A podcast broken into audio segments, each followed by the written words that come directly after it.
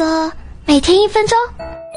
春季气温升高，细菌繁殖快，昼夜温差大易着凉，人和禽兽都容易感冒，严重呢会导致肺炎。不过别怕，预防感冒的方法也有不少。一做容易出汗的运动，比如跑步、打羽毛球，可以提高御寒能力。二晚上睡得少，就在午休时间 睡一觉，缓解疲劳，提高免疫力，抵抗细菌入侵。三大蒜能杀灭至少十六种致病微生物，每天吃一颗，怕口气大，来杯牛奶除味吧。四西红柿。洋葱、酸奶、鱼类多吃点，这个组合能补充各种营养素。节食减肥还是先不要吧，营养充足才能保持健康。五都说维 C 预防感冒，其实不对。对于感冒，它只能缩短持续时间。六多喝水能促进新陈代谢，排出有害物质，改善身体环境，降低得感冒的几率。男友叫你多喝水，也是在关心你啦。